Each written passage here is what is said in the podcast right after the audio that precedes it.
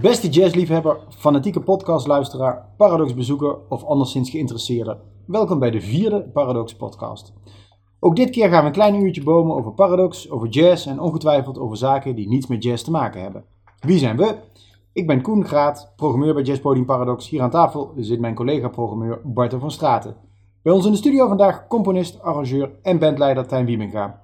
Met zijn groep Amok bracht hij in 2021 zijn debuutalbum Brain Teaser uit. Jazz, klassiek, indie rock, hip-hop, alles gaat in een blender en komt eruit met een Wiebega sound. Niet alleen in Nederland, ook internationaal viel Brain Teaser in goede aarde. Zo werd de Duitse Jazzprijs voor beste internationale debuutalbum gewonnen. Zaterdag 4 maart staat Wiebega met Amok in Paradox. Maar nu alvast de gast in de Paradox Jazzcast. Welkom Tijn. Dankjewel, Koen. En welkom Barto. Fijn dat jij er ook weer bent. Zeker. Tijn, was je hier al vaker geweest in Paradox? Nou ja, ik, eh, dat dacht ik. Maar toen ik hier binnenkwam, ging ik daar heel erg aan twijfelen. Nee. En ik denk dus... Het heeft in ieder geval geen indruk gemaakt. Nee, nee, ik denk dus dat dit mijn eerste keer is. Ja, ja. Ja, ja. Nou, welkom. ja dankjewel. Welkom bij Paradox. First timer. Ja, first Heb, timer. heb, heb je wel iets met, want Tilburg eh, Paradox heeft ook wel een scene. Ja, zeker. Heb je, heb je daar iets mee? Of Nou, dat absoluut. Ik denk eigenlijk dat ehm, eh, mijn tweede, de tweede plaat die ik grijs heb gedraaid, komt uit de Tilburgse scene. Dus eerst, Oh. eerst was, de, was het de Benjamin Herman. En toen leerde ik eh, Angelo Verploegen kennen, Erik van der Westen, Jeroen van Vliet. Ah, hoe heet die plaat nou van Angelo? eh, volgens mij eh, Executive Lounge. Ken je dat? nee, nee, eerlijk gezegd niet. Nee, nee, nee. Dat is dus een plaat van Angelo Verploegen. En- En die was een keer in Horen, want ik kom uit Horen, daar ben ik opgegroeid. Die speelde daar en toen heb ik van hem dus een plaat gekocht. En die heb ik helemaal grijs gedraaid. En eh, zo heb ik dus de Tilburgse scene leren kennen. En ik ben lang fan geweest van eh, Jeroen van Vliet. Hoe heet dat nummer ook weer van die ze met Gatecrash spelen? Dat weet ik even niet. Maar er is één zo'n stuk van Jeroen waar ik echt denk van... Oh my god, wat een prachtstuk. Ja, moet ik even uit- uitzoeken. ja. Ehm, ja, en bijvoorbeeld, weet je, ik, ik ben een beetje dezelfde generatie als Sanne Rambachs. En ik vind het ook zo tof dat zij eh, ook al op jongere leeftijd, zeg maar, toen wij in Amsterdam nog heel erg aan het eh, kloten waren met eh, zo goed mogelijk en zo snel mogelijk alles spelen, had zij al heel erg een eigen sound, weet je wel. Dus ik heb het gevoel dat hier in Tilburg wel gewoon veel meer openheid is om meteen te zoeken naar wie je zelf bent in de scene. ja. Nou, daar komen we daar Ja. ook nog over te spreken, over Ja. jouw, jouw, de weg die je hebt afgelegd. Ja. Was jij hier alles geweest, Barto? Ik woon hier zo'n beetje. Ja, dus, hoeveelste, eh, hoeveelste keer is dit voor jou? Nu is een gok. eh, Ik, heb, ik, ben, ja, ik werk hier al 25 jaar, weet je, dus eh, ik heb al het een en ander hier voorbij zien komen. Ja, wauw. Maar eh, ja, goed, eh, ik ben er dus vaak. Ja, Ja. Over, overdags en s'avonds. Dus, te gek. Ehm Tijn, ik wil het eerst met jou gaan hebben over Brain Teaser. Ja. Jouw debuutalbum, verschenen in 2021. Eh, ook de manier waarop dat album tot stand is gekomen. Ja. Nog op een bijzondere wijze.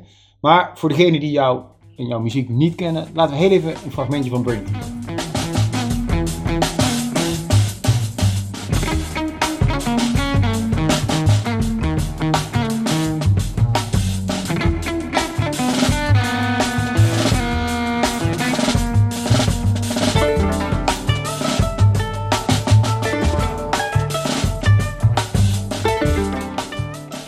Ja, openingsnummer eh, van Brain Teaser. Ehm, kun, je, kun jij iets vertellen over de, de, de wijze waarop die plaat tot stand is gekomen? Want daar zit nog wel een bijzonder verhaal aan Ja. vast.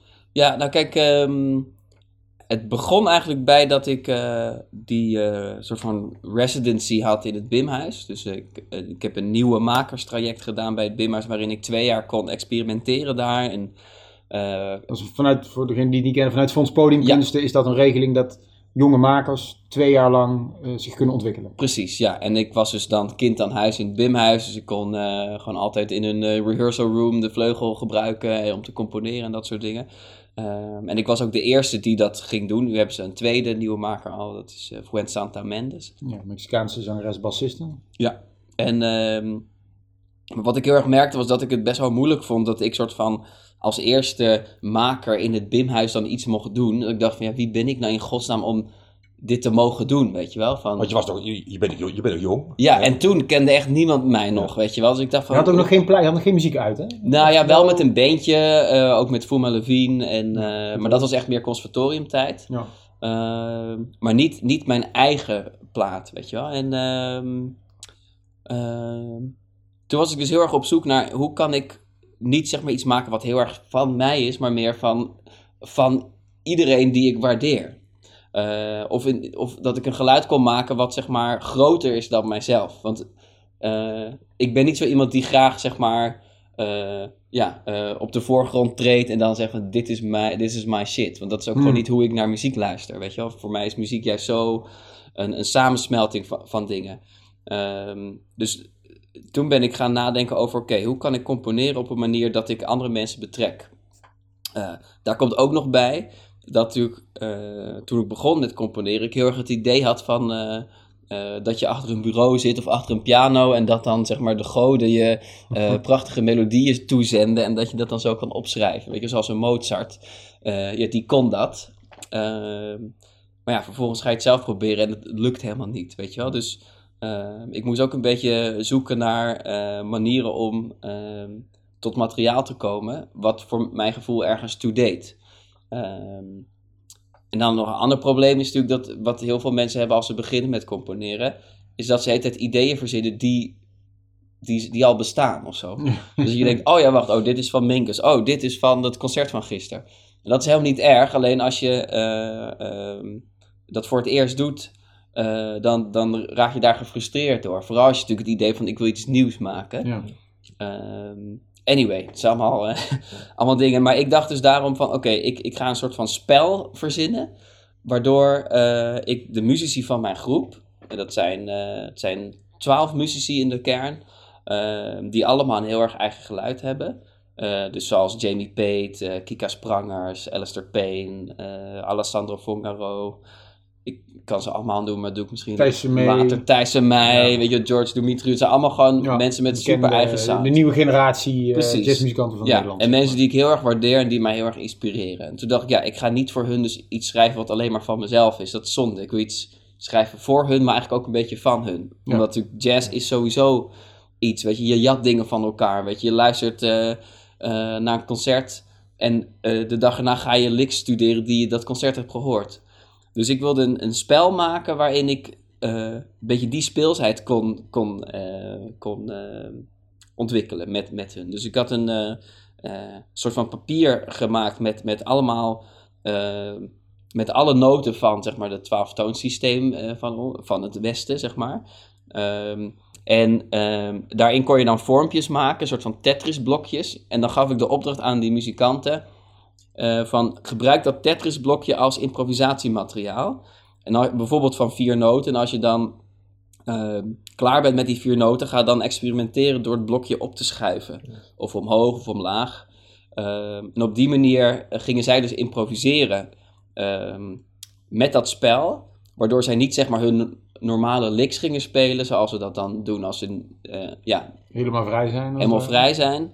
Eh, maar ook een beetje vastzitten in hun eigen stramien, weet je wel. Ja. Eh, dus ze moesten iets anders doen. En eh, op die manier was het dus echt een, een, een heel tof spel. En ook een soort van spanning tussen... ehm, ga ik dat spel helemaal volgen of laat ik het ook een beetje los?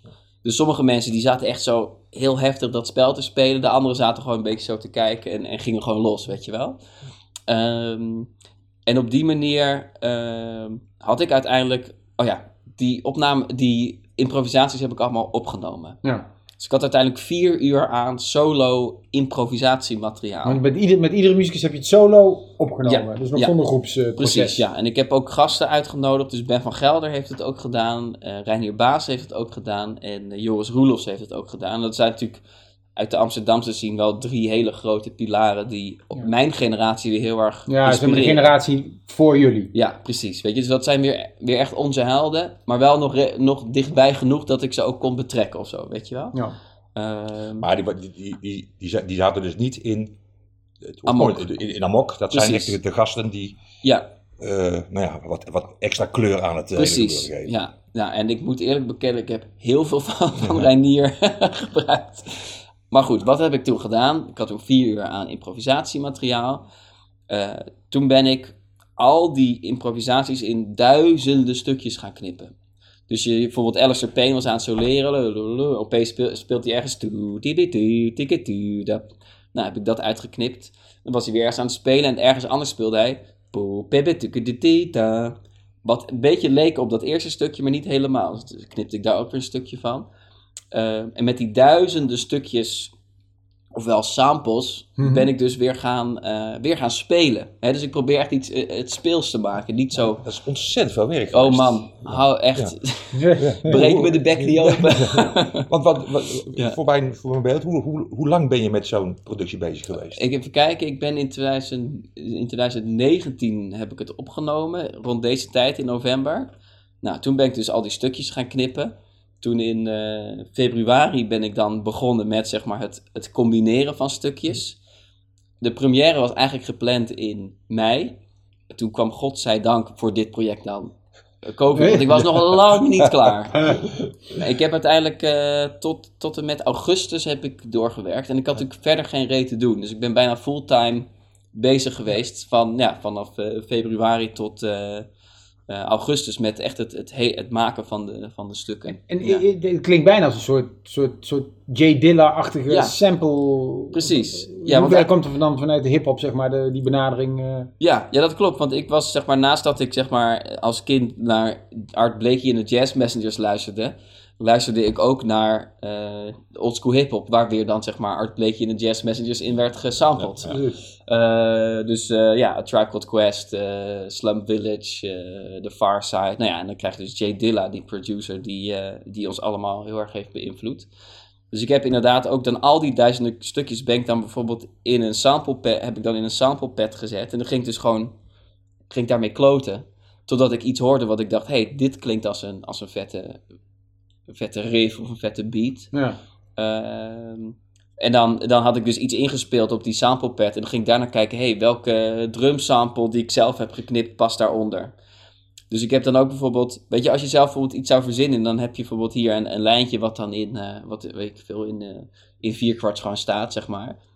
Ehm, dan ga je zelf ook denken, oh, dan ga ik ook een drumsample zoeken in vierkwarts. Maar toen ben ik juist gaan kijken, hey, wat als je er een, een sextol eh drum sample onder zet, of een quintal. En dan, eh, dat is iets wat je niet kan verzinnen in je hoofd, omdat het zo raar klinkt. Maar doordat je gewoon die blokjes onder elkaar kan zetten, dan kan je dus checken Ja. van, hey, klinkt dat vet. Dus we hebben dus momenten in die Brain Teaser platen waarin we inderdaad quintolen over sextolen spelen. Met, en dan, omdat we het zo erg geoefend hebben, groeft het gewoon als een gek. Maar niemand snapt waarom, weet je wel. Nee, nee. Zullen we eens even een fragmentje luisteren van wat jij, eh, wat jij nu aangeeft? Ja, precies. Ja.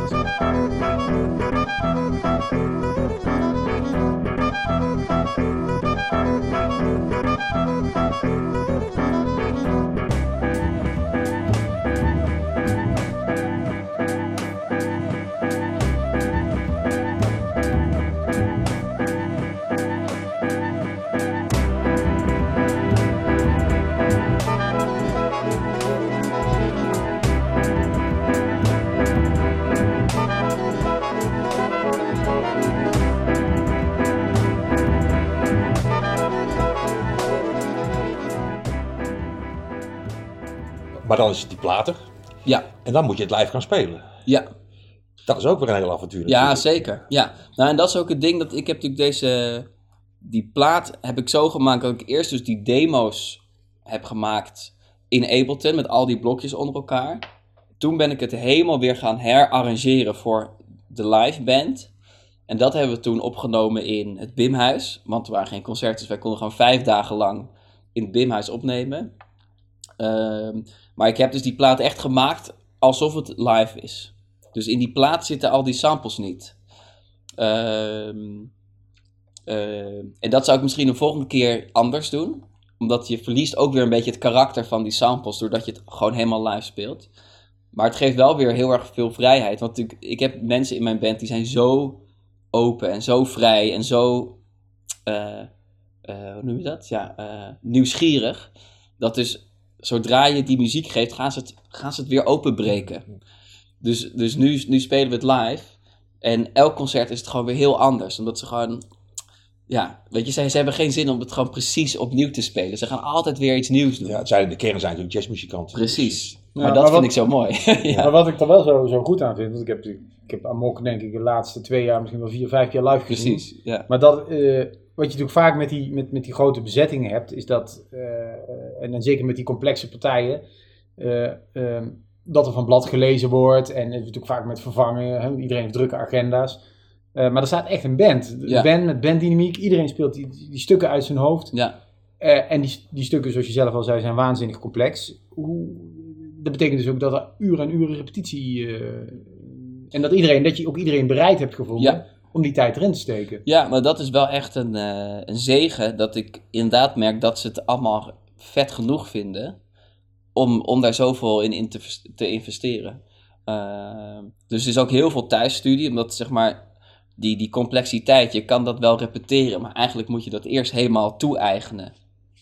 En dan moet je het zeg maar met de hele band bij elkaar brengen. Dus wij, als wij repeteren, doen we ook gewoon hele dagen of, of twee hele dagen achter elkaar. Ja. Ehm, en eh, ook het uit het hoofd leren is natuurlijk echt een, een ding, omdat eh, dat is weer een heel ander soort manier van spelen als het complex is. Weet je, en dus dat is ook, is ook wel lastig, omdat soms merk je dat dan de focus heel erg ligt op, om, op die partijen goed spelen. En dan raken ze ook weer een beetje die, die vrijheid kwijt. Maar daar zijn we nu overheen. Dus iedereen kent die partijen gewoon. En nu, omdat er niks meer voor hun neus staat, kunnen we echt alle kanten op. Ja. Was, ook- was ook echt een doel, zonder, Ja. zonder bladmuziek te Ja, spelen. precies. Ja. Ja. En, maar dat kan ook alleen als je weet dat er genoeg gigs aankomen, weet je wel. De, als je maar twee gigs hebt, dan ga- kan je dat niet vragen. En die zijn er in binnen- en buitenland, toch? Ja, ja, ja. Want hoe, hoe eh, zeker zo'n grote band, 12, 13 koppig, Ja. als jij ervoor staat. Dat eh, de veel gehoorde klacht van, van hoe groter de band, hoe, hoe moeilijker het is, om, omdat het natuurlijk kostbaarder wordt Ja. om optredens te krijgen. Ja. Maar jullie gaan toch intussen, eh, en in Nederland en daarbuiten, Ja. zijn er echt veel op het podium. Hoe, Ja. eh, hoe, hoe hebben jullie dat voor elkaar gekregen? Ja, nou, ik, ehm, dat is wel heel fijn. Eh, er was iemand in Amsterdam, eh, die heet Robert. Robert van der Pad. En die, ehm, die heeft al heel lang aan mijn jasje getrokken van... hé, hey, ik wil je helpen, ik wil je helpen. Maar ik dacht altijd, wacht even, ik ben nog, ik ben nog bezig. Ehm, maar nu is hij de, de boeker van Hmm. Amok. En ehm, Hij is zelf ook muzikant, hè? hij is zelf ook muzikant, eh, maar hij, hij is wel nu heel erg toegewijd aan, aan eh, programmeur en boeker worden en zakelijk leider. Ehm, en ik merk wel dat dat heel erg nodig is, want ik ben natuurlijk weer nieuwe dingen aan het maken. Dus bijvoorbeeld, ik heb voor November Music een compositieopdracht gehad. Dus dan in die tijd wil ik gewoon componeren en heb ik geen, kan ik niet zeg maar ook heel veel netwerk in het eh, buitenland, weet je wel. Vak apart. eh. Ja, precies. En eh, ik merk ook wel, ook qua productie, om het allemaal te regelen, om zo'n grote band bijvoorbeeld naar Duitsland te krijgen. Dat is gewoon heel veel werk. Dus eh, ik heb nu een team om me heen verzameld waarmee het kan. En dat merk je bijvoorbeeld ook met ICP, weet je. Die hebben ook uiteindelijk een, een, een, een team gehad waarmee ze zichzelf konden uitbreiden naar eh, een internationale band, zeg maar. Hoe is de ontvangst in het buitenland? Want ja, je hebt, je hebt vor- vorig jaar, nee, dit jaar een grote Duitse prijs eh, gewonnen. ja. Hoe, hoe is verder de ontvangst in het buitenland? Eh, nou, heel goed. We hebben eh, in Göttingen gespeeld laatst, de dag voor November Music. En dat was gewoon echt volle bak. Echt gewoon heel veel enthousiasme. Ik merk sowieso in Duitsland dat, daar, dat er gewoon echt heel veel waardering is voor, voor jazz. En de mensen die komen zijn echt dedicated, weet je wel. Ehm, dus die eerste ervaring na die prijs was echt heel fijn. Ehm, en verder hebben we nog niet in het buitenland gespeeld, maar er zitten, zijn wel opties in eh, Turkije, in, eh, eh, nog meer in Duitsland, ehm, Oostenrijk. En we gaan ook in Frankrijk spelen. Ja, echt Dus- internationaal. Ja, dus de, die boekers zijn in ieder geval heel eh, geïnteresseerd. Er zijn ook wel wat recensies van Brain Teaser uit in Oostenrijk en in eh, Frankrijk, waar ze ook heel enthousiast zijn. Ja, Eh, dus dat stemt wel eh, goed, zeg maar. ja. En ben je, ben je al bezig met de tweede plaat? Ik nog niet bezig, maar het zit wel al eh, in mijn en hoofd. zou je- wordt dat dan weer dezelfde aanpak? Of wordt er dan een totaal... Nou, niet totaal anders. Maar er zijn dingen die ik anders had willen doen voor Brain Teaser, waar, wat ik net al benoemde. Ehm, dus ik wil wel weer diezelfde aanpak ehm, van dat ik, dat ik dingen ga laten spelen, laten improviseren. En dat dat zeg maar de basis wordt voor mijn, eh, voor mijn compositieproces. Ehm, maar nu wil ik ze eigenlijk gaan laten improviseren in, in groepen. Dus bijvoorbeeld het trio met Jamie Pate, eh, Thijs en mij en Alessandro Fongaro bijvoorbeeld. Ehm, of bijvoorbeeld alle blazers samen of alle strijkers samen, zodat zij elkaar ook inspireren. Ehm, en dan wil ik ze wel allemaal dus helemaal isoleren, zodat ik dan wel bijvoorbeeld hè, de, uit de eerste minuut van de, van de strijkers eh, improvisatie, dat ik dan de, het, het, het, het lijntje van de viool van minuut 1 onder de altviool in minuut 2 ga kijken of dat werkt. Ehm, dus dat is één ding wat ik anders wil doen. Ehm, en de tweede ding is, in de plaat wil ik zeg maar het gebruik van die samples wil ik ook blijven gebruiken. Dus dat, dat, het, dat, dus dat ook live er een combinatie ontstaat van samples en live. En later ook het podium? Ja, Ja, ja. Dus dat, En dat is een sample. eh, ja, maar dat is ook wel interessant, want ik vind heel vaak, zeg maar, als mensen samples of tape gebruiken live, vind ik echt geen reet aan. Dan denk ik, ja, het leeft niet. Dus ik moet wel nog gaan uitzoeken van, hoe kan ik er dan voor zorgen dat het wel iets is wat, wat leeft, weet je wel? En, en wat, wat een toegevoegde waarde is. Ja. Dus dat is nog, eh, dat is nog een, eh, een onderzoek. Ja, maar er is nog geen planning van, oh, in 23 of 24. Jawel, ik wil even kijken. ik wil precies over een jaar beginnen met schrijven. En dan, wil ik, dan een jaar later wil ik dat het klaar is. Maar het is wel grappig, jij verzamelt dus een heleboel fragmenten eigenlijk. Ja, Misschien wel honderden. ja, hè. En dat groeit eigenlijk alleen maar. ja. En op een gegeven moment heb je zoveel materiaal verzameld dat je continu nieuwe, nieuwe muziek daarmee kunt blijven maken, zal Ja. ik maar zeggen. Ja. Het is ook een beetje het Bitches Brew, hè? Miles Davis. eh, Ja, het heeft er wel met mee te maken. Zero, eh, Ja, ja en ook... eh, Makaya wat- McCraven. ja. Ja, dat was ik laatst nog eh, in, eh, in het paard. Bij, eh bij Makaya McCraven. Ja, Ja, was goed. ik, vond, ik vond het heel goed en ook een beetje saai. Ja, ja dat, dat, Want hij, hij drumt waanzinnig, weet je wat, echt te gek. En, en natuurlijk een supergoeie band met ook, eh hoe heet hij nou, die trompetist, want die heeft zo'n black tat, hoe heet hij nou? Marquis Hill. Marcus Hill. Ja. Ehm, maar de songs vind ik een beetje saai. Maar Ja. ze spelen het supergoed natuurlijk. ja, ja. Eh, maar Bitches Brew is zeker een inspiratie. Ook omdat, omdat je Miles daar ook heel erg laat zien van... Oké, ik componeer eigenlijk een soort van ehm, eh, mogelijkheden. Niet van dit moet je spelen. Nee, dit zijn de mogelijkheden. En tijdens het proces duwt hij nog de muzikant in een andere richting. Dat vind ik heel boeiend. Het is eigenlijk een beetje eh, Bitches Brew meets Frank Zappa-achtig. Ja, Sapper Ja. deed het ook, hè, die nam ook alles op. En Ja. dan zei die, knipte die kinderen die daar zo zijn platen weer, eh, Precies, ja. weer vanuit. Ja. En je zei al, je komt uit Hoorn. Eh, Ja. wat, wat ik grappig vind, want jij bent afgestudeerd in Amsterdam jazzcompositie. Ja. Maar dat, is een, dat, dat was geen opleiding. Nee, het bestond Speciaal niet voor echt. jou. eh, Ja, nee, het was, Want je, je was aanvankelijk pianist. Ja, even ja. Hoe, het, hoe het gelopen is. Ja, nou ik, eh, toen ik 15 was, kon ik naar het Junior Jazz College, dat soort van jong talentopleiding van Amsterdam, voor piano. Maar toen een half jaar later ra- raakte ik geblesseerd aan mijn polsen. Dat ik gewoon te fanatiek eh, en met veel te slechte houding eh, heel veel ging stu- studeren. Ehm, en dat heeft ook wel echt drie jaar geduurd. Dus ik was 15 jaar, dus toen ik aan de opleiding kon beginnen, toen was het eigenlijk nog steeds niet echt... Wat eh, RSI-achtig. eh, ja, precies. Ja, en ik kreeg helemaal dikke, dikke bulten en zo.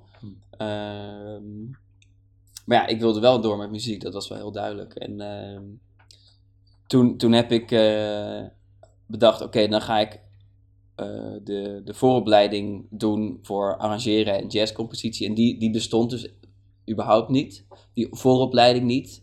Eh, maar toen zei ze, nou, maar we willen het wel best proberen, want dan ga je gewoon met de eerstejaars mee en je doet gewoon van alles. Ehm, want ehm, ja, we zijn wel geïnteresseerd, maar voor het eerste jaar ben je nog niet ontwikkeld genoeg. Nou, Ja. fair enough. Ehm, en dat was heel erg leuk, omdat ik kon toen wel gewoon al alle eerstejaarsvakken doen. Ik ging toen wel nog toch in ensemble spelen en ik ging dan technieknest nemen. Want natuurlijk mijn pianospel was ook niet goed genoeg voor het eerste jaar piano, omdat ik gewoon te weinig kon studeren, weet je wel. Ja. Ehm, en toen ben ik uiteindelijk tijdens die opleiding in Amsterdam toch echt veel gaan spelen. En toen heb ik een eigen eh, verschillende bandjes gehad, ook in Duitsland getoerd en in Hongarije en wat dan ook. Als pianist. Als pianist en componist van die, van die groepen. Dus ook eentje met Fuma Levine, die eh, Zuid-Afrikaanse gitarist. Ehm, en ik denk ook dat dat me wel qua compositie heel erg heeft gevormd. Dus eigenlijk je blessure heeft, heeft je ertoe gedwongen om anders Ja. eh, erin te gaan staan. Ja, En ja, dat heeft gemaakt zo, hè, waar, waar je nu dan staat. ja zeker. Ja. Dus eigenlijk ook gewoon eh, toeval, maar dan toch Ja. eh, eh, uiteindelijk goed uitgepakt. Zeker, ja, absoluut. Ja, en ook door die opleiding had ik eh, hele bijzondere docenten. Dus bijvoorbeeld een, een, eh, eh, een eh, orkestdirectiedocent, Lucas Vis, die woont, waar woont hij hier in de buurt ook ergens? Ja, geloof ik wel. ja. Ja, meer bij, bij Bokstel ergens in de buurt geloof ik. Nee, bij Vught ergens. Eh, anyway, Ehm, maar die was gewoon eh, hoofdvakdocent orkestdirectie. Ja, als ik jazz piano had gestudeerd, had ik nooit bij hem les kunnen krijgen over muzikaal leiderschap. Je hebt eigenlijk een soort samengesteld. Je kon een Ja. beetje shoppen in de Precies. jazz, in de klassiek. Ja, ik heb eh, klassieke compositie gevolgd en bijvoorbeeld een orchestratieleraar van de klassieke afdeling. Eh, dat is nog, die is nu eh 70, die is al lang gepensioneerd, maar dat is nog steeds een vriend van me. En elke, elk half jaar maken we een wandeling en dan moet ik allemaal stukken laten horen. En dan gaat hij weer Ja, ja. gaat hij me nog allemaal tips geven. Dus dat is heel leuk. Ik heb gewoon echt Ja. mijn eigen weg kunnen volgen. ja, want er Eh. zijn weinig, in die zin, ik, eh, echt componisten uit de jazz in Nederland die voor groter... Ik, Ja. Martin Fons is natuurlijk iemand. Ja, die- precies. heb je daar ook les van gehad? Ja, die heb ik dus buiten het conservatorium dan les van gehad. Omdat Ja. ik hem gewoon helemaal te gek vond. Ja. Ehm, hij is eigenlijk degene die eh, ervoor heeft gezorgd dat ik geloofde in het feit dat dat kan überhaupt. Dat je pianist kan zijn, maar ook een eigen band kan hebben die heel groot is. En dat je kan leven van schrijven van muziek, weet je wel. Ehm, Want was jouw aanvankelijke insteek meer arrangeur en pas daarna compositie? Nee, ja, eh, het was meer zo dat ik wilde eigenlijk altijd componeren. Dus ook tijdens pianoles, eh, als ik dan standaard moest leren, dan had ik dat niet gestudeerd, maar had ik wel een intro geschreven. Weet je, wel, dus het zat altijd al in me om dingen te maken. Ehm, dus ik wilde altijd compositie doen en inderdaad in de jazzwereld is natuurlijk is het veel meer eh, eh, bekend dat dus mensen die dingen schrijven arrangeren dingen. Dus ook op het conservatorium was eigenlijk de basis big band arrangementen en eventueel uiteindelijk metropoolorkest arrangementen. En ook voor mijn eindexamen wilden ze heel graag dat ik vijf arrangementen schreef en dan misschien als toetje een eigen compositie. Ehm, maar goed, dat heb ik natuurlijk niet gedaan. Ik heb vijf composities geschreven met een toetje, een arrangement. Ehm, dus ja, en dat denk ik ook voor, voor, voor jonge artiesten en studenten. Weet je, wij, wees gewoon super eigenwijs en ga echt je eigen gang. Want daar, daar ontmoet je ook de, de, Dat onderscheid je dan ook weer van, die, van de rest natuurlijk. ja, maar ook dat is de reden, dat is, dat is ook je motivatie, weet je wel. Ehm, ook juist een beetje dat ik werd geremd door sommige mensen, werd ik juist een beetje baldadig. En dat gaf me de energie om, om door te gaan, weet je wel. Dus ehm, ja, dat is gewoon heel tof. Ja. Ja. Hey, wat- je noemde al een paar, paar, paar verschillende namen, maar wat zijn voor jou belangrijke inspiratiebronnen geweest? Ja, dus Martin Fonsen zeker weten. Ehm eh, Jules Buckley ook, dus de eh, ex-chef van eh, het Metropoolorkest. Ehm en, eh, Maar mag ook breder hoor, ik bedoel Ja. gewoon als comp, comp- ja. ja, nee, maar en, en ik denk ook bijvoorbeeld Michel van der A, eh, de klassieke componist die dus het aandurft om opeens heel veel elektronica en pop te introduceren in zeg maar de meest conservatieve wereld van allemaal, namelijk de operawereld. En wat hij doet ook met multimedia en dingen, weet je, dat is ook zo iemand die gewoon echt eh, een eigen stijl heeft en gewoon doet wat hij, waar hij in gelooft en daar dus ook alles voor, voor doet. Weet je, hij is regisseur, hij is ook gewoon eigenlijk de, de, de fondsenwerver voor zijn eigen projecten, eh, eh, componist, eh, wat dan ook. Eh, maar doet dan ook wel eens een project met Wende Snijders, weet je wel. ja. Dus dat vind ik zo vet, dat soort mensen die gewoon echt, echt eigenwijs zijn en gewoon durven hun eigen pad te kiezen. Ehm, ja, en er zijn gewoon, voor mij, ja, Art Blakey in de Jazz Messengers, Lee Morgan, die trompetist, dat zijn, dat, daar ben ik begonnen, dus dat blijft Hardbop. altijd, hardbop blijft altijd mijn basis. Dat, eh, ja. dat is gewoon, daar, daar ben ik verliefd geworden op jazz, weet je wel. Dus ik krijg nog steeds een brok in mijn keel als ik eh, Whisper Not hoor van Benny Golson. ja. Dat, ja, dat luisterde ik als kind. eh, ja. ja, En daarna hip-hop en, daarna van allerlei andere. precies. Ja. Ja. Een stukje luisteren van Art, Art Blakey? Blakey, oh ja, zeker.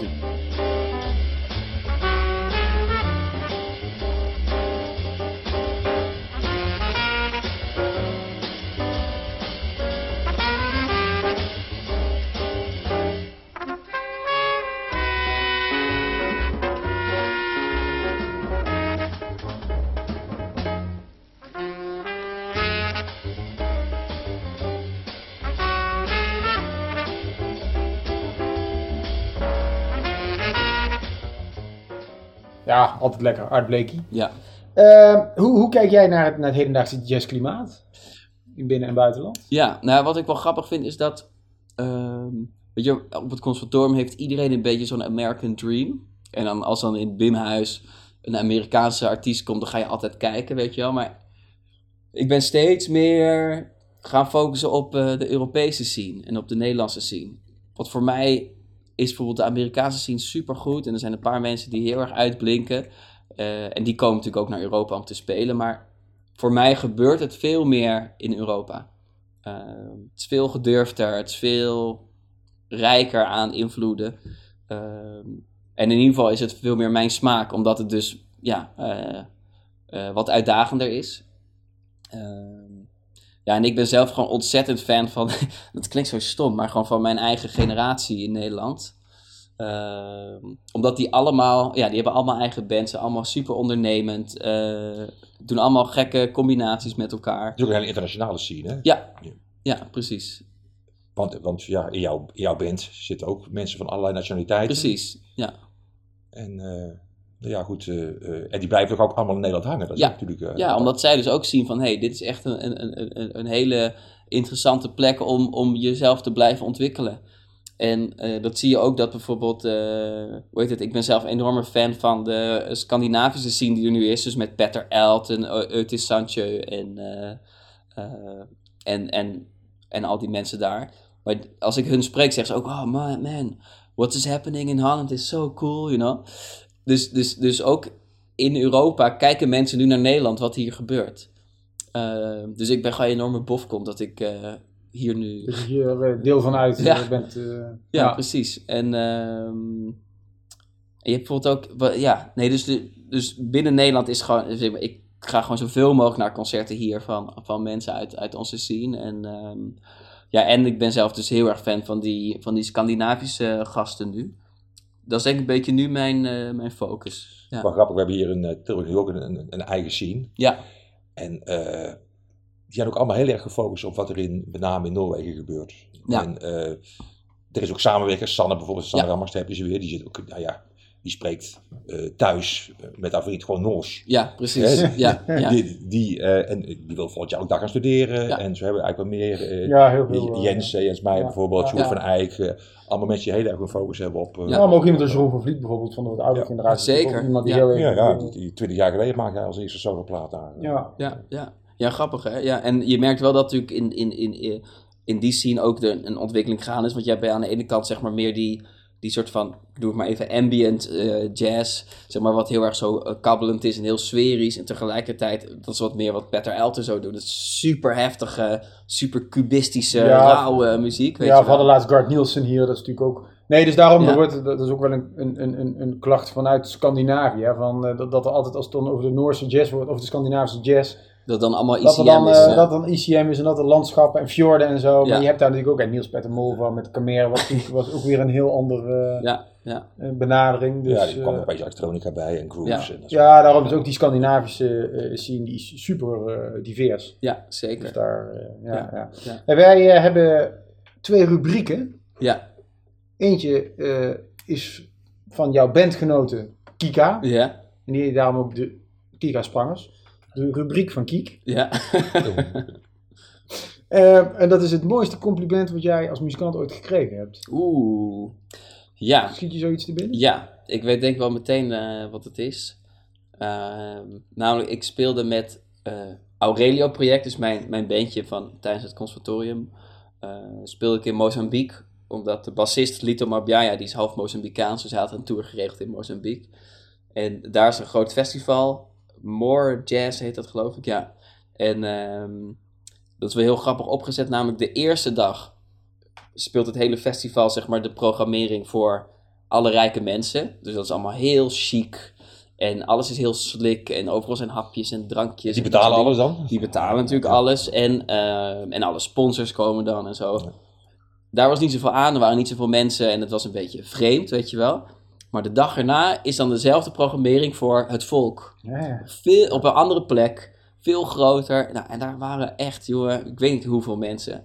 Ehm, en eh, wij speelden daar. En toen, wat later, later in de avond, kwam een hele oude man op mij afgestrompeld. Gewoon echt met een, met een eh, wandelstok, een petje op. En die, die zei: eh, Oh, your music comes, comes right from your heart into our hearts thank you. En toen gaf hij mij zo'n knuffel en toen dacht ik zo, wow, dit is toch zo bijzonder dat je, dat, dat zo iemand dus voelde van, wij, wij, wij, wij willen echt uit ons hart iets geven en dat, dat hij dus zo ontvankelijk daarvoor was. Hij hoorde jullie voor de eerste keer. Ja, ja en, en, dus dat die, en dat je dus, ook al ken je elkaar niet, dan meteen, en je woont aan de andere kant van de wereld, maar dat je dan toch gewoon met elkaar kan verbinden, elkaar meteen een knuffel kan geven, alsof je elkaar Ja. jarenlang niet hebt gezien en elkaar weer ziet.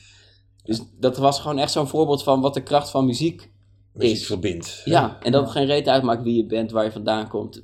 Muziek is gewoon een soort van eh, manier om als mens te verbinden met Ja, een ander universeel. mens. Universele taal, ja. Ja, precies. dus dat is wel iets wat me altijd wel Ja, mooi. bijblijft. Mooi. Ja. En onze andere rubriek is je eh, slechtste en je eh, beste concert ever. Dus wat, je, wat jij meegemaakt hebt. Ja. Waar keek je nou echt naar uit en dacht je van, oh nee, wat valt dit tegen? En waarvan Ja. dacht jij, liep je naar buiten en dacht je van, nou, dit is beter dan dit wordt het niet. Oeh, spannend. Ja, goede vraag. Ehm, ja, één ding wat ik... Maar goed, ik weet niet of dat dan mijn slechtste concert is. Maar ik heb één keer een project gedaan met eh, een soort van impro-groep. Nou, niet van jezelf, hè? Ik bedoel meer als oh, eh, van- toeschouwer. Als toeschouwer. Ja, als toeschouwer. Oh, oké. dat dat waar je naartoe ging. En, Oh, eh, ja, ja, oh, geweldig. Nou, ik moet zeggen dat... ehm, laatst was ik in eh, eh, Noorwegen met jou, Koen. Ja, I know. En ehm, daar was een concert waar ik wel heel erg naar uitkeek. Namelijk van de drummer van...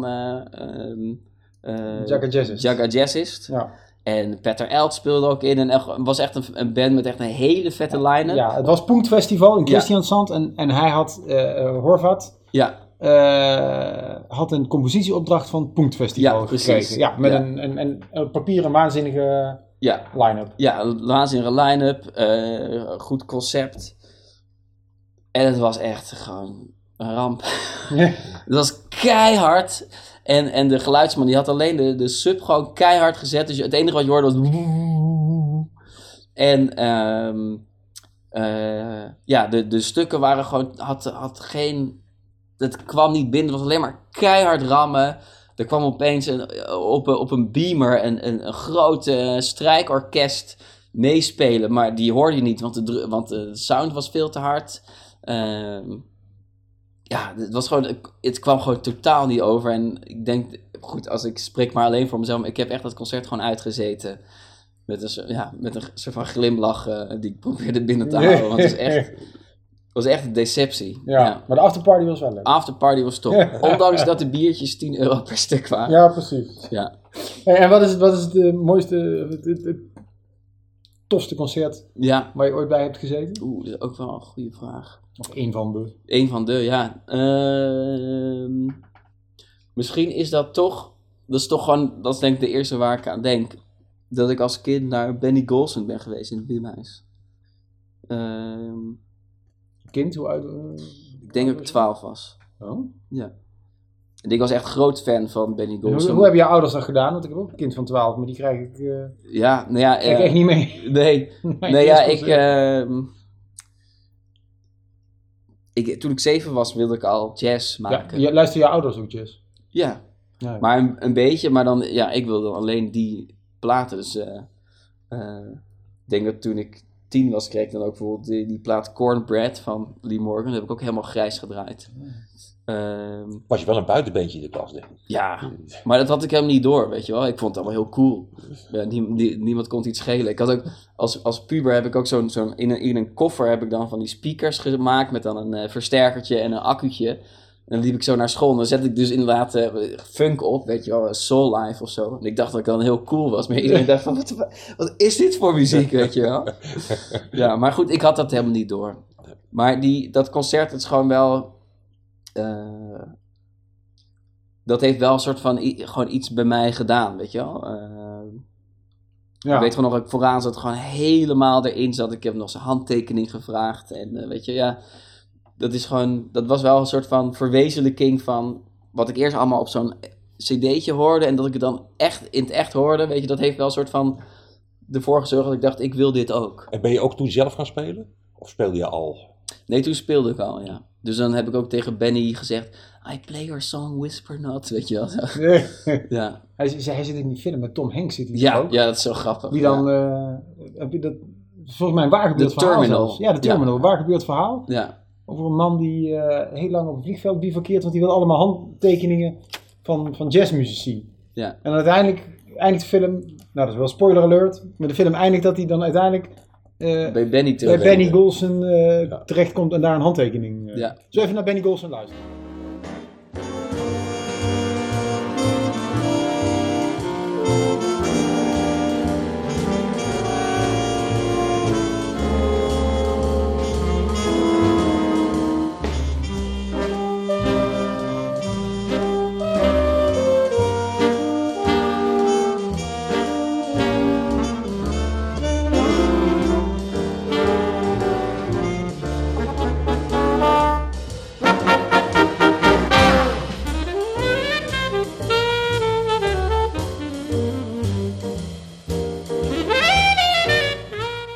Ja, Benny Golson, een van Ja. jouw jeugdhelden. Helden. Ja, Yes. ja, zeker.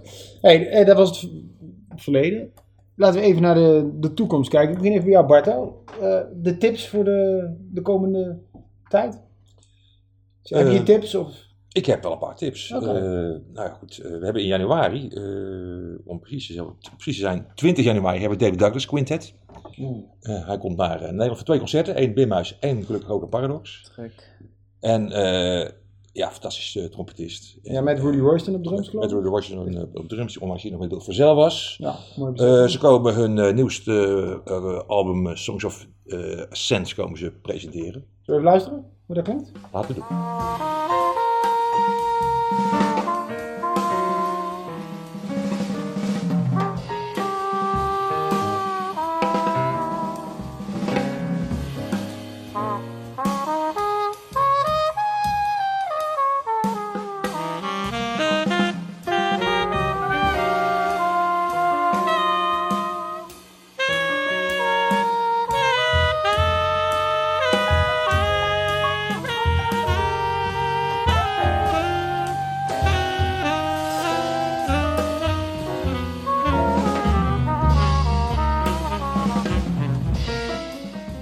Altijd mooi David Douglas. En verder? Ja, en, en een tip nummer twee is eh eh, Lionel Loueke.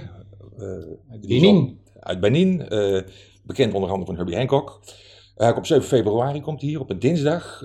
en daar komt hij ook de stukken van Herbie Hancock spelen. Solo. Met, nou ja, hij zingt er ook Cool. bij. En, eh, Ja. ja, goed. eh, Hij zat nog in de Herbie Hancock band afgelopen nooit zien. Yes. Ja, ja, ja, goed. En, en, en, en Herbie Hancock vindt hem een van de meest getalenteerde en vernieuwende jazzgitaristen van dit moment.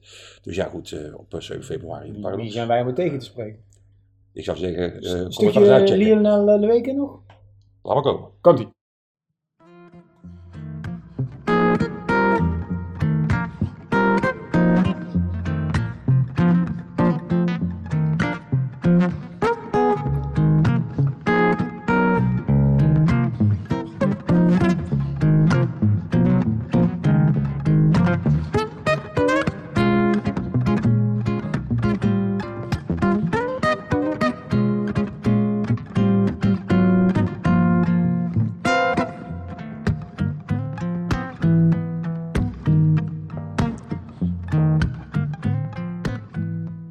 Tijn, ja, eh, Ja. 4 maart natuurlijk Amok. Yes. Maar, je- maar om nou jezelf te tippen is misschien ja, een een beetje, beetje, een beetje dus stom, hè? Ja. Wie, wie, wie Maar zijn ja, er ik heb, meer? ik, ik- nou, er zijn een paar dingen. eh, kijk, wat ik al zei, Erik van der Westen, dat is ook wel echt eh, eh, in eh, mijn beginjaren een inspiratie geweest. Dus ik ben heel benieuwd wat hij met zijn eh, nieuw qua- quadrant, quadrant, ik weet niet hoe die, eh, hoe die het precies Nieuw eh, zegt. Quadrant. Nieuw kwadrant. Nieuw kwadrant. eh, eh, te vertellen heeft. En eigenlijk heel veel andere dingen ook. Namelijk eh Montis, Goudsmit en directie ben ik heel benieuwd naar. Ehm, eigenlijk ook Anton Goudsmit is echt voor mij ook een grote inspiratiebron geweest toen hij met, eh met Benjamin eh veel Ja. speelde. Ehm, en ehm, even kijken, ja, ik ben ook heel erg benieuwd naar de Paradox Jazz Orchestra. Want dat is toch een beetje eh, misschien het amok van Tilburg, zeg Dat maar. zijn er de New Kids on the Block, in ieder geval Ja. een big band. eh, ja, ze zijn natuurlijk iets minder traditionele big band. Ja, eh, ik ben ook wel benieuwd wat ze hierna gaan doen. Hè? Want natuurlijk, Ak van Rooij is natuurlijk waanzinnig. En dat ze daarmee... eh, Ja, nou, ze, ze hebben iedere keer een ander thema. Ja, Iedere keer precies. een andere componist. Ja. En eh, arrangeren die, die, die stukken opnieuw. ja. Eh, maar ja, het is voor ons ook wel iedere keer weer een verrassing wat het eh, gaat opleveren. Want ze komen vaak met componisten die niet meteen direct voor de hand liggen. Ja. Ja, soms wel, soms niet. Ja. Natuurlijk ook, ze hebben ook Ellington dingen gedaan. De Far East Suite. En ze hebben Ja, maar toch ook heel vaak van die obscure gasten. Rich. En, ja, nee, Ja, dat vet. klopt, ja. Ja. Nou, en dan nog laatste tip, dat is eh, 4 februari, eh, Dans Dans eh, uit België. Ehm, en wat ik daar gewoon bij wil zeggen is dat echt, eh, ik vind het zo vet vind wat er in België allemaal gebeurt. Zeg maar, wij zitten allemaal een beetje te peuteren met elektronica en, en, en zitten moeilijk te doen daarmee. Maar zij zijn er niet moeilijk mee aan het doen. Zij, zij embodyen het echt in hun muziek, weet je wel. Dus er zijn zoveel vette Belgische acts die de moeite waard zijn om te checken als je een beetje wil weten wat er kan met Ja. jazz en elektronica. Je hebt één Belgische muzikant, hè? Eh, Je- twee, ja. Dus Naboe? Naboe en, eh, eh, en Pablo. Die, die Ah, ja. woont in België, maar die Ja, komt uit precies, eh, de Canarische ja. eilanden. Goeie, goeie violist. Ja, ja, ja, ja, ja. Pablo. Wauw, dat Ja. is echt gek. Ja. Zullen we even dan een stukje Dans Dans luisteren? Ja. Gewoon om lekker in die gitaarsfeer eh, te komen. Ja.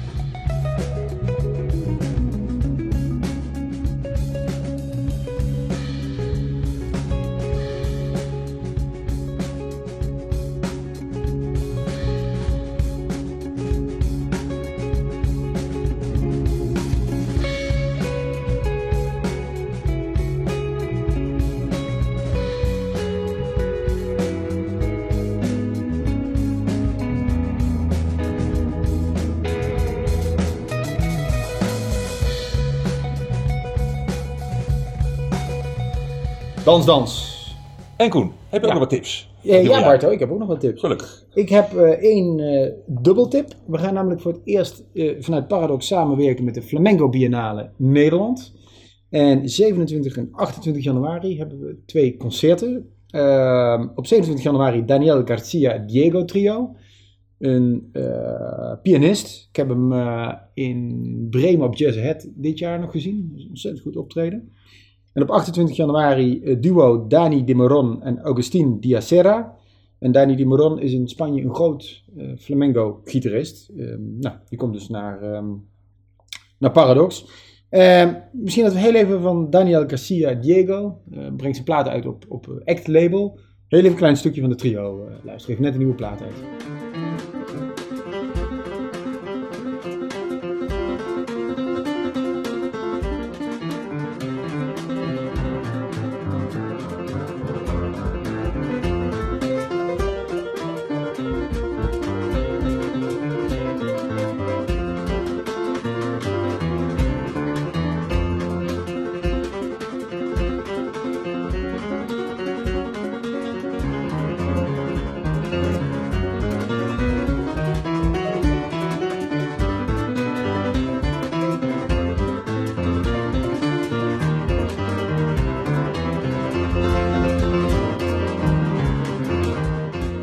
Ja, mooie mix van jazz en flamenco. En mijn tweede tip eh, is eh, de Chileense saxofoniste. eh, in Amerika wonend Melissa Aldana. Ook eerder dit jaar nog gezien met uh, Lagerlund op gitaar. En het was echt een waanzinnig goed, goed concert. Op een of andere manier heel ingetogen, maar constant binnen die ingetogenheid wist hij je steeds, wist hij steeds te pakken. En zij staat 24 maart met haar, eh, met haar groep in Paradox. En, eh, nou, dat, als laatste luisterfragmentje zou ik eh, daar nog wel heel even kort naar willen luisteren, omdat die plaat zo ontzettend mooi is. Het is in Blue Note verschenen.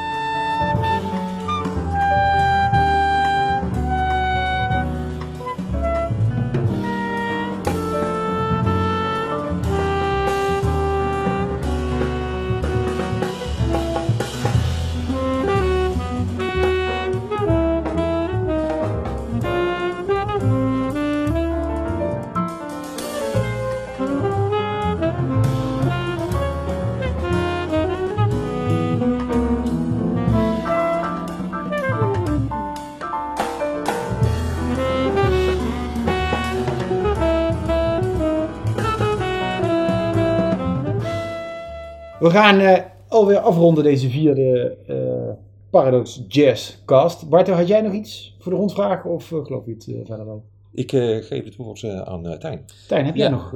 Ja, ik zat, ik zat nog te denken, het lijkt me misschien best wel leuk om de luisteraars te laten horen, zeg maar, hoe, het, hoe, de, hoe een demo van mij klonk van de Brain Tears op gelaat. Dus hoe ik dan een lied heb gemaakt met allemaal samples van mijn muzikanten.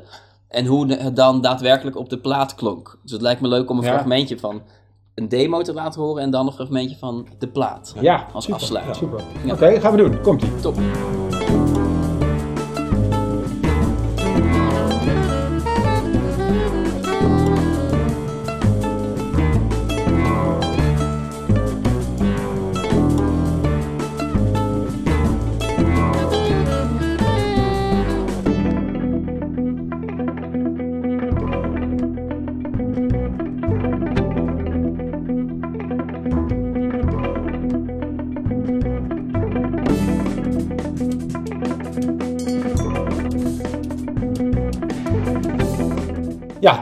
De demo-versie. Eh, op zichzelf al eh, eh, zeer prikkelend.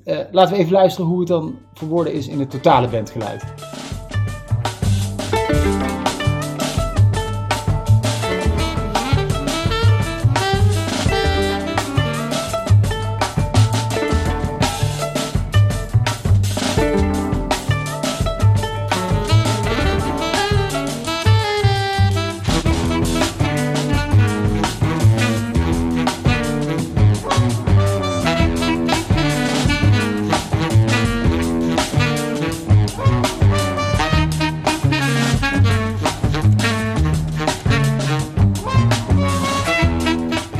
Klein demo-fragmentje het uiteindelijk eh, tot een compleet eh, bandgeluid eh, met, komt. Ehm, ja, voor iedereen die getriggerd is door jouw muziek en jouw verhaal, en dat lijkt me onmogelijk om daar niet door getriggerd te zijn. Ja, 4 maart sta je met Amok, met al die topmuzikanten in Paradox. Yes. Dus ik zou zeggen van, aan alle luisteraars, zorg dat je erbij bent. Tijn, bedankt voor je komst. Heel tof Graag dat je er was. Barto, ook altijd fijn dat jij er was. Was weer een plezier. Eh, bedankt iedereen voor het luisteren en tot de volgende.